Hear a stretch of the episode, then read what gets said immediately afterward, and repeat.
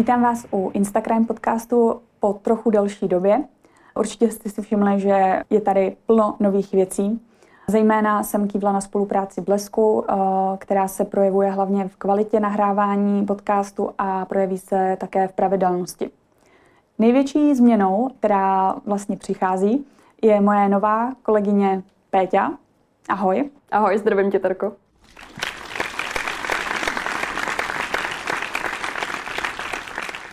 Můžeš nám prosím říct, co přesně děláš a jak jsme se k sobě dostali, aby uh, jsme to trošku uvedli? Jasně, dostali jsme se k sobě tak, že já jsem Terce napsala vlastně na Instagramu, že bych chtěla rozjíždět eh, vlastní, nebo na Instagram, prostě krajem podcast a Terka na to kývla, že to budeme dělat spolu. A já jsem redaktorkou Blesku a primárně uh, dělám krimi, ať už český nebo zahraniční, ale vraždy a tak, to je moje. Takže si myslím, že budeme dobrý partičky a půjde nám to společně. Určitě takový stejný zájem. Dnešní díl podcastu bude o Zdeňku Vocáskovi, který je ve výkonu trestu dnes již 35 let. Takže nejdéle sedícím, jestli se nepleteme. Přesně tak, přesně sedícím tak. odsouzeným. Zdeněk Vocásek, nejdéle vězněný muž Česka. Začátek dubna roku 1987 si budou mnozí lidé pamatovat jako období, kdy Praha očekávala vzácnou návštěvu, a to tehdy obdivovaného sovětského lídra Michaila Gorbačova. Praští kriminalisté však budou mít zcela jiné vzpomínky. A to vzpomínky na den, kdy se veřejná bezpečnost rozhodla namátkově zkontrolovat muže, který se motal okolo podezřele odložených zavazadel. Tehdy však ještě netušili, že tato namátková kontrola pomůže odhalit dvojnásobného vraha, který byl následně odsouzen k trestu smrti. Těsně před popravou přišel náhle pád komunismu a vše dopadlo úplně jinak.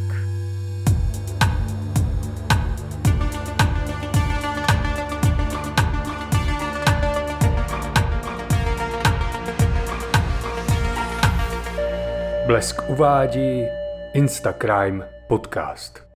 Zdeněk Vocásek se narodil v roce 1961, takže dnes je mu 61 let. Polovinu svého života strávil tedy za mřížemi, což já si úplně, nebo asi nikdo z nás si úplně nedovede jako představit. Měl IQ nebo má IQ 77, které se vlastně klasifikuje do nižšího stupně mentální retardace, což se asi pak eh, projevilo samozřejmě na těch jeho činech. Určitě je dobrý zmínit, že oba jeho rodiče byli jako alkoholici, což eh, se vlastně podepsalo i na něm, protože on eh, si rád přihnul a taky si rád napil. Jak jsem vlastně zmínila to IQ, tak Zdeněk Ocásek vychodil zvláštní školu, a následně chtěl sice pokračovat, ale to se mu úplně nepovedlo, protože se chtěl vyučit podlahářem a bohužel nějak nedokončil, měl trošku uh, jiné záliby. Později teda, když už byl starší, někdy kolem zhruba 20, 25 let, tak působil i jako strážný psovod u dopravního podniku. A tady je určitě důležité zmínit, že Zdeněk Vocásek uh, miloval psy, ale vlastně de facto jenom jako jednoho psa, uh, svojí citu, což byla fenka německého ovčáka ale vlastně jako obecně, nebo měl rád zvířata, ale prostě miloval jako tu svoji citu a takže nemůžeme vlastně říct, že miloval všechny psy. Tady je důležité určitě zmínit, že uh, jeden svědek, který pracoval právě se Zdeňkem Ocáskem u toho dopravního podniku, ve svém protokolu o výslechu svědka uvedl, uh, že vlastně Vocásek jednou přivedl psa právě do práce, a jiného psa, než právě byla Cita, kterého uh, zavraždil a pak ho snědl. Sice to zní hrozně, ale v té době komunismu to bylo, nebylo to ničím výjimečný, protože maso prostě bylo drahé. Ne každý na to měl, ne každý se k tomu dostal. A jelikož psů a koček bylo všude plno, tak bohužel se to projevovalo i tímto způsobem. Takže on vlastně byl zamilovaný pouze do té své city mm-hmm. a tím to pro něj haslo. Mě to přijde úplně, já jsem pejskař, mě to přijde úplně šílený. Uh, pardon, taková, taková odbočka. Zmínila jsem teda tu, tu citu, uh, brali prostě všude sebou, proto byl rád, že může pracovat u toho dopravního podniku, kde ona jezdila s ním.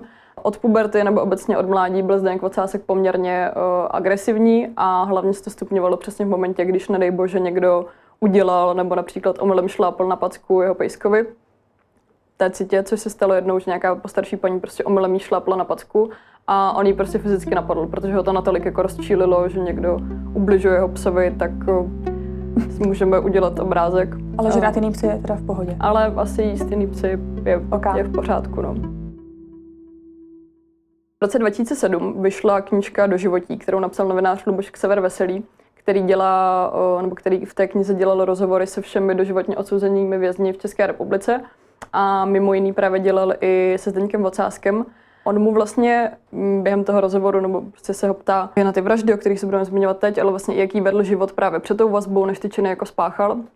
A Vocásek tam mimo jiný říká, nebo mě to přišlo docela zajímavý, když se ho ptal Luboš Ksever Veselý jako na ženy, tak říkal, že samozřejmě nějaké vztahy jako měl, ale že vlastně žádný mu de facto jako nevydržel, že spíš bral jako kamarádky, takže vlastně z toho můžeme i trochu podle mě usoudit, že on opravdu jako jediný nějaký silnější emoční pouto, který on si dokázal vytvořit, bylo prostě s tou jeho, s tou jeho fenkou. Že Mhm. nedokázal víc ani nějaký plnohodnotný vztah s nějakou, s nějakou partnerkou. Takže totální nějakou emoční oploštělost a Dalo by a se nezájem. tak říct, no. o jiné lidské bytosti. Mm, jenom o svého pejska. Tím se tedy dostáváme eh, k tomu, kde končí život v uvozovkách pana Vocáska. Na začátku dubna roku 1987 Praha očekávala návštěvu eh, sovětského lídra Michaila Gorbačova. Tomu odpovídala také nadmíru zvýšená aktivita policistů, tedy veřejné bezpečnosti, eh, kteří měli mimo jiné věnovat pozornost eh, odloženým zavazadlům nebo prostě zvýšenou pozornost, jelikož se báli atentátu na Gorbačova a takhle to prostě v té době bylo. Právě jedna hlídka si podivně odložených zavazadel přeci jenom všimla a okolo se ještě ochomítal pan Vocásek, takže se ho rozhodli namátkově prostě zkontrolovat. A tak nějak eh, v jedné z těch tašek našli zakrvácený nůž a jelikož byl i vocásek od krve, tak se teda rozhodli, že, eh, že ho odvezou sebou eh, na obvodní oddělení. Měl u sebe peněženku, která ale ovšem nepatřila jemu. Doklady uvnitř patřily panu Ferdinandu Koudelkovi a jelikož bydlel na ubytovně, která se nacházela docela v blízkosti, tak se rozhodli policisté, že mu buď to budou peněženku vrátit, nebo jako podívat se, co se vůbec jako stalo.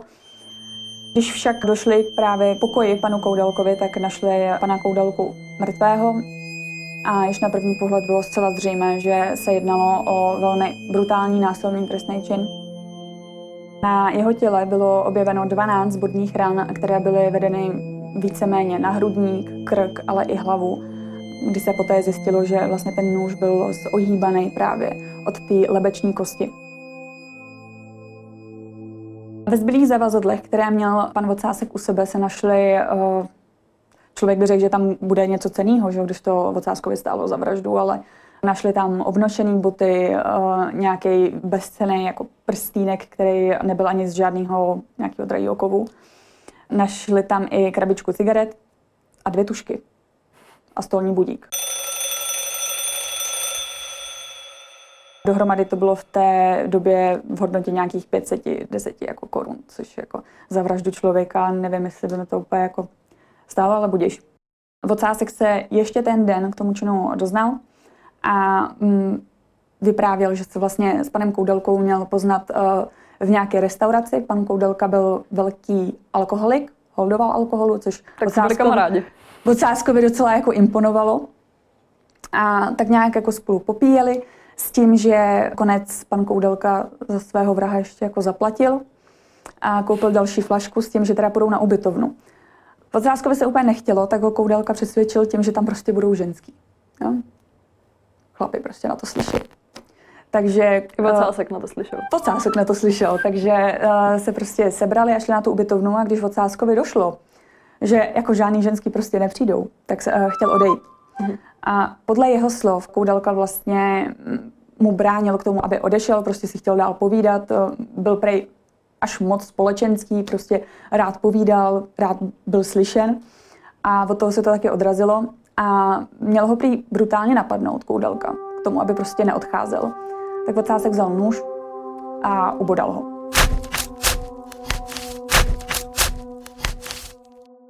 Tady eh, bylo zajímavé, že sám do protokolu o výslechu eh, podezřelého, teda už jako obviněného, uvedl, že vlastně Koudelka ho žádal jako o pomoc, prostě ať to nedělá, ať ho nezabíjí a a Vocásek se projevil uh, svou uh, velkou empatii k lidskému životu a řekl mu, uh, máš smůlu, umřeš. Já přemýšlím, co na to, co na to říct. Takže tady myslím, že u toho výslechu tam i vyšetřovací útvar uh, byl docela v šoku z toho, jak uh, chladně zavraždil pana Koudelku, tak i o tom, jak vlastně o tom mluvil. Tam ani špetka nějaký lítosti nebo... Mě spíš jako fascinuje, že to vlastně ještě jako zpětně jako přiznal, že tohle řekl. Přece kdybych se vžila do situace, že něco takového provedu a spáchám, tak rozhodně jako eh, veřejné bezpečnosti nebo policii jako eh, neřeknu to, co jsem jako tomu člověku jako řekla před tou smrtí, že jo? No takhle uvažuješ ty, ale vem si, že on měl nějaký IQ 77, takže ta mentální retardace si tam evidentně jako projevila víc než dost. A někteří vrahové teda jsou vlastně pišní na to, co udělali. Chtějí, eh, chtějí to ještě víc jako zviditelnit, víc, víc dramatizovat. Ale zajímavé na tom to bylo, že i když Koudelku našli mrtvého, mm-hmm. tak se později ukázalo, že to nebyla jeho první vražda.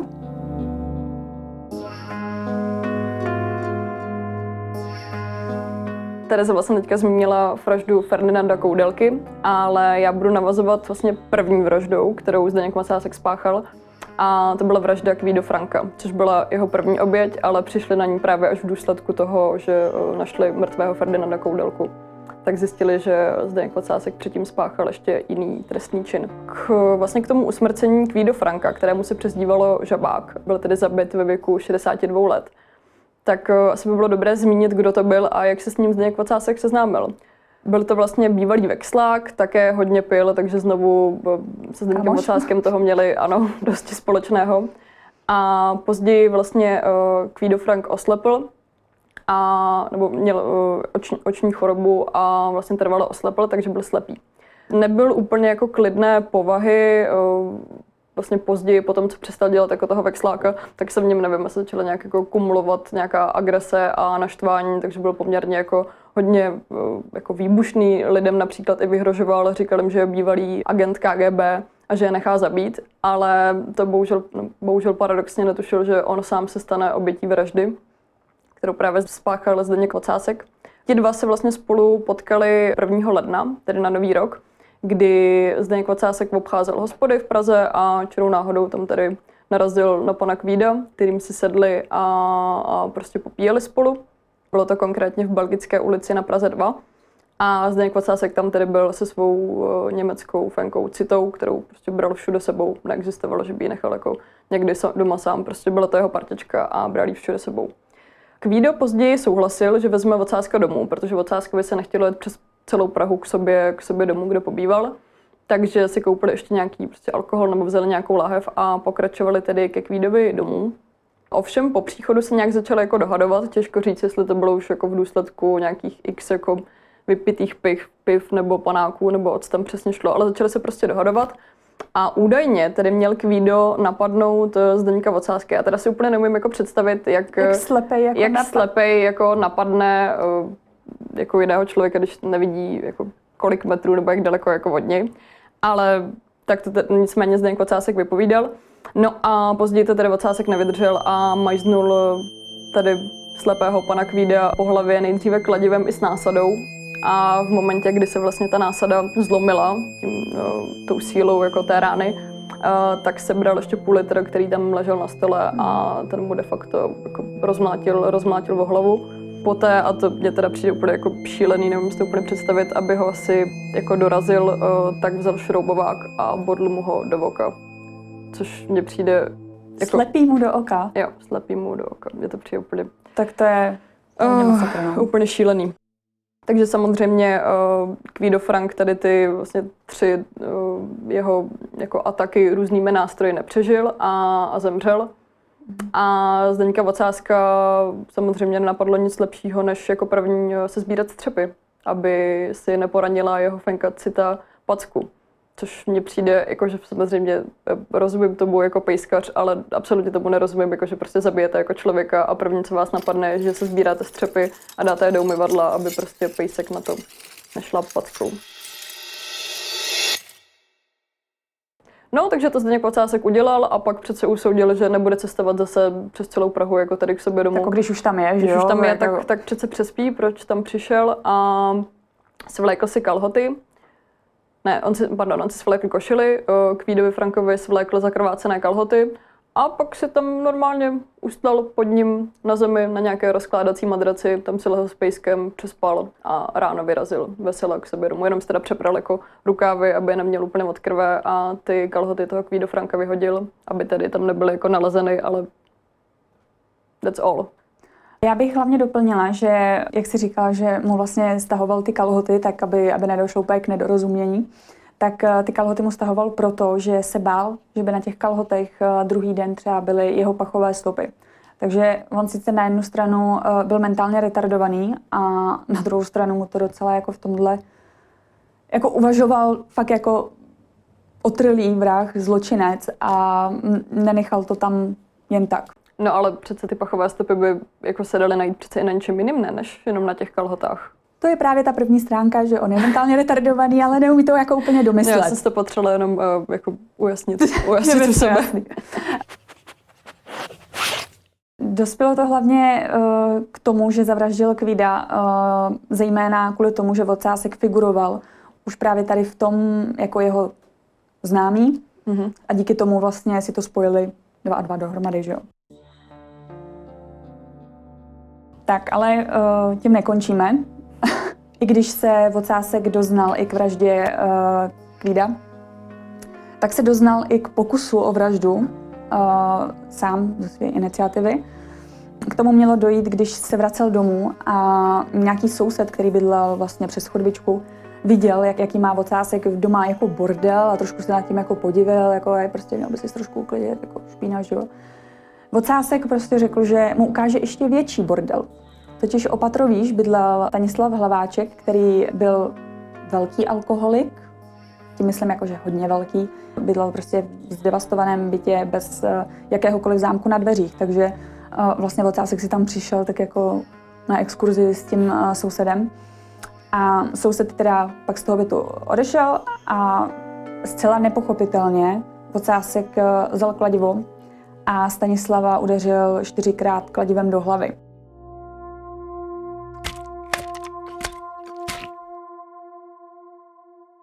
S čím však Vocásek nepočítal, bylo to, že Standa měl docela tuhý kořínek a přežil. Volal o pomoc a vyslyšela ho vlastně sousedka hned z vedlejšího bytu, která přiběhla a viděla vlastně Vocáska, který tam nad ním stojí.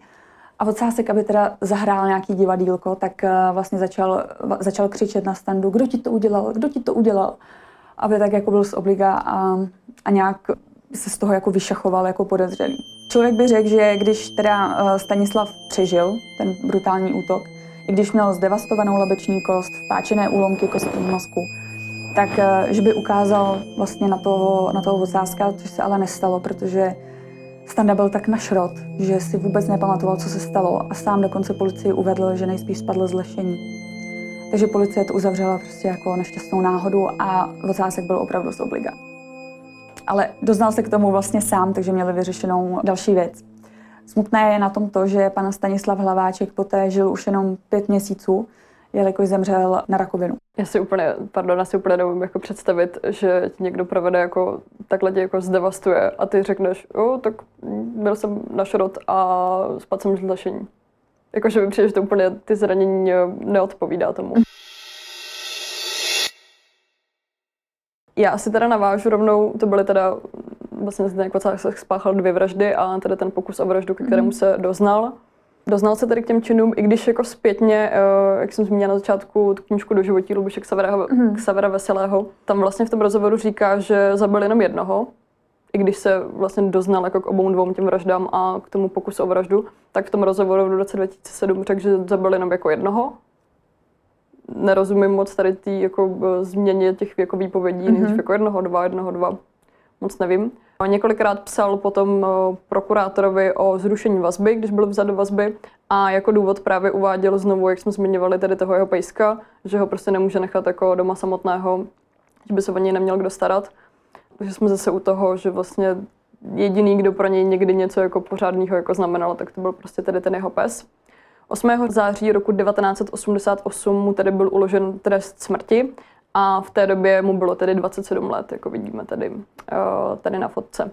Naplánování toho výkonu trestu smrti bylo naplánováno na 27. prosince 1989 a tehdejší prezident Gustav Husák eh, vlastně jeho žádosti o milost zamítl, protože Zdeněk Ocásek samozřejmě si nechtěl být, eh, nechtěl být popraven, tak hmm. několikrát žádal o to, aby byl zachráněn k čemuž tedy vlastně nedošlo. Ještě je důležité zmínit podle mě, že už v minulosti byl Vocásek čtyřikrát soudně trestaný, právě za to, jak jsem zmiňovala na začátku, že například napadl tu paní, která šlápla eh, na packu té jeho fence, nebo tuším, že tam bylo, že zničil nějaký jako autobus, což mi taky přijde jako zvláštní, že pracuju v dopravním podniku a zničím nebo poničím jako autobus.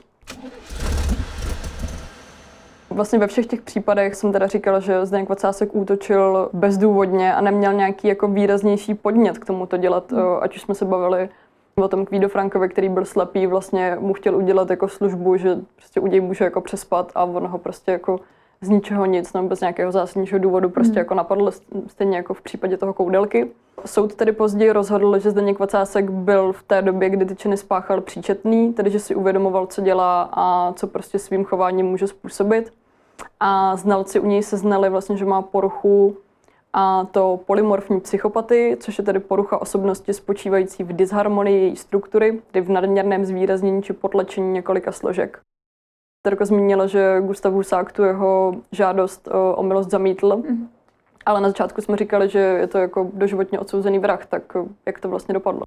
Dopadlo to tak, že v roce 1989 přišel uh, velký zvrat a uh, došlo tedy k pádu komunistického režimu a prezidentem se stal Václav Havel, který velmi důrazně nesouhlasil s trestem smrti a uh, hned poté vlastně parlamentu prosadil zrušení trestu smrti.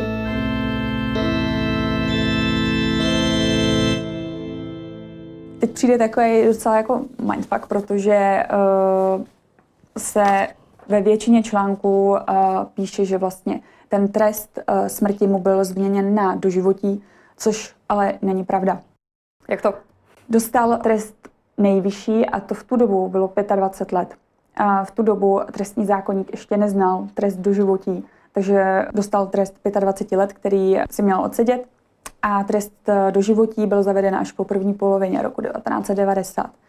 Takže údajně měl Vocásek soudu zaslat svůj rozsudek s těmi 25 lety, s tím, jak je možný teda, že všichni mluví o tom, že má doživotí.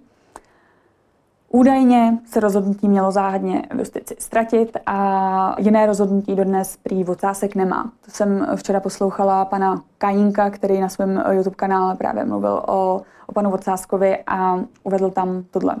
Takže k dnešnímu dni sedí pan uh, Vocásek už 35 let což eh, je prostě jako masakr. Víme něco eh, o současnosti, jak vlastně přežívá v, eh, v tom výkonu trestu?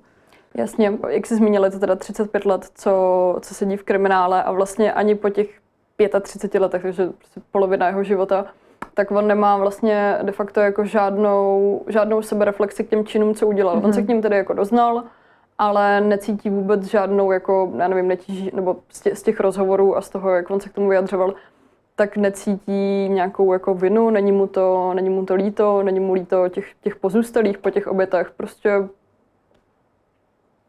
nějak nad tím jako zásadně asi víc, uh, víc nepřemýšlel. Mě teda docela zaujalo paradoxně tady k tomu, právě v tom rozhovoru v té knížce do životí, tak se Holuboš Sever Veselý jako ptá, co prostě ve věznici jako dělá, jestli se může, já nevím, dívat jako na televizi, hmm. tak on, že tam mají teda nějaká jako omezení nebo nějaké jako restrikce, ale se na ní teda dívá. A, a že když už, takže má nejradši jako dokumentární, dokumentární filmy, což jako asi OK, asi chápeme, když 35 let se díváte jenom na vnitřek jako cely nebo věznice, tak asi se chcete Ty dokumentární dívat. filmy jsou jako nakonec Jasně. fajn, že jo? A, no a mimo těch, uh, že má rád pořád na české televizi Poštu pro tebe a teď cituji, uh, že vždycky dojmou ty lidské příběhy a že u nich často pláče, což mně přijde jako extrémně paradoxní, že člověk, který zabije dva lidi, dozná se k jednomu pokusu o vraždu, tak eh, řekne, že pláče u prostě shledání jako dvou lidí u Esterky, když prostě se rozjede ta stěna, takže ho to jako dojme. Já si myslím, že on si tam představuje sebe a tu citu. Jo, že, Proto že, že možná odjede, odjede, ta stěna. odjede ta stěna a tam cita, že jo.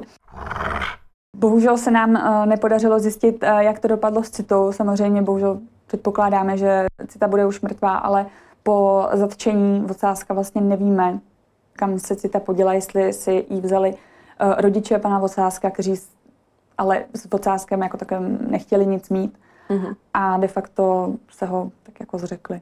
Mm. To právě on i uh, říkal, nebo říkal tomu Xaverovi v tom rozhovoru, když se ptal jako na rodiče, tak říkal, že původně na začátku za ním jako jezdili, mm. nebo že mu psali jako dopisy, a pak, že už úplně moc ne, že už jsou jako stařičky a tak, ale stejně si říkám, jako, že přece nezáleží jako na věku, ale pokud víte, že máte jako, nevím, syna v kriminále a něco k němu jako cítíte, tak mu přece jako budete psát. A jako v momentě, kdy mu jako přestali ty rodiče psát, tak to podle mě trošku jako napovídá o tom, co si o těch jeho spáchaných činech jako ta rodina jako myslí. No. Možná spíš teď mě napadlo ta jeho emoční oploštilost, jestli se taky nemohla nějak odrazit z toho vztahu, co k němu měli rodiče. Je to jo. dost možný, no. Pokud měl nějakou jako chladnější jako výchovu, nezažíval mm-hmm. nějaký úplně velký jako projevy jako lásky a tak, tak je asi dost Tak to možný, sám neuměl vlastně. Že to sám jako neuměl a, a nevyhledával to někde. Ještě teda bych jenom zmínila, že vlastně Zdeněk Vocásek se o propuštění nebo žádal o propuštění naposledy v roce 2016. My jsme se s Terkou předtím bavili, že vlastně ty doživotně odsouzení vrazy nebo zločinci o to můžou žádat, si říkala, každý půl rok. Všichni. Všichni, všichni. Po novele uh, už to jsou jako všichni uh, odsouzení, kteří prostě můžou žádat o podmínečné propuštění, což je jejich právo, tak jak trestní zákonník prostě ukládá. A pan Vocásek a vlastně všichni můžou žádat vždy po půl roce od nabití právní moci toho zamítnutí rozhodnutí o to, o to propuštění. Docela paradoxní na tom bylo, že pan Kajinek uh, na svém YouTube kanále právě v tom, v tom vyjádření svém k panu Vocáskovi uvedl, že když vlastně žádal, tak on si byl jist, zcela jist, že ho propustí, takže si za své eh, nějaký úplně minimum peněz, co si třeba dokázal uh, našetřit z nějaký práce ve věznici, tak si nakoupil oblek, ponožky, trenky.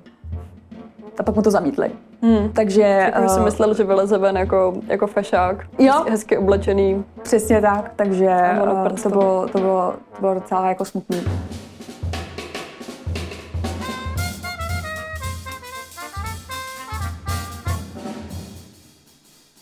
Nicméně teď už můžou žádat pouze s prostřednictvím věznice, a s tím, že ředitel musí doporučit propuštění. Mm-hmm. Už to nejde tak, aby, aby vězeň sám od sebe prostě poslal nějakou žádost. A, a bylo to tak, no. Takže uh, uvidíme, nicméně tuším, že pan Vocásek říkal, že se nevzdá a že pořád prostě bude žádat o to podmínečné propuštění. Je otázka, jestli někdo takový by opravdu měl, uh, měl jako mezi náma co dělat, když, uh, když vlastně se neštítil vůbec ničeho. Hmm. Já, no, já si to absolutně nedokážu představit a podle mě ještě důležité jako závěrem zmínit, uh, on v jednom starším jako rozhovoru, nebo on obecně jako nechce, dát, nebo hmm. nech, nechce a nechtěl dávat moc rozhovory jako v médiím, takže tohle byl tuším rozhovor někdy z roku, já myslím, že 2010 nebo nějak tak pro i dnes.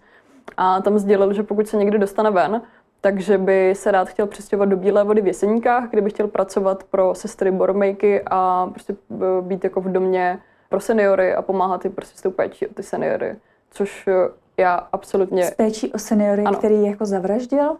Vem si, že on zavraždil tři seniory. No, jasně. Jo, a... Dobře. No, tak uh, můžeme jedině doufat, že se mu to nikdy nepovede, aby se dostal na svobodu, nedej bože, něco takového dělal. Hmm. Tedy tu práci s těmi seniory.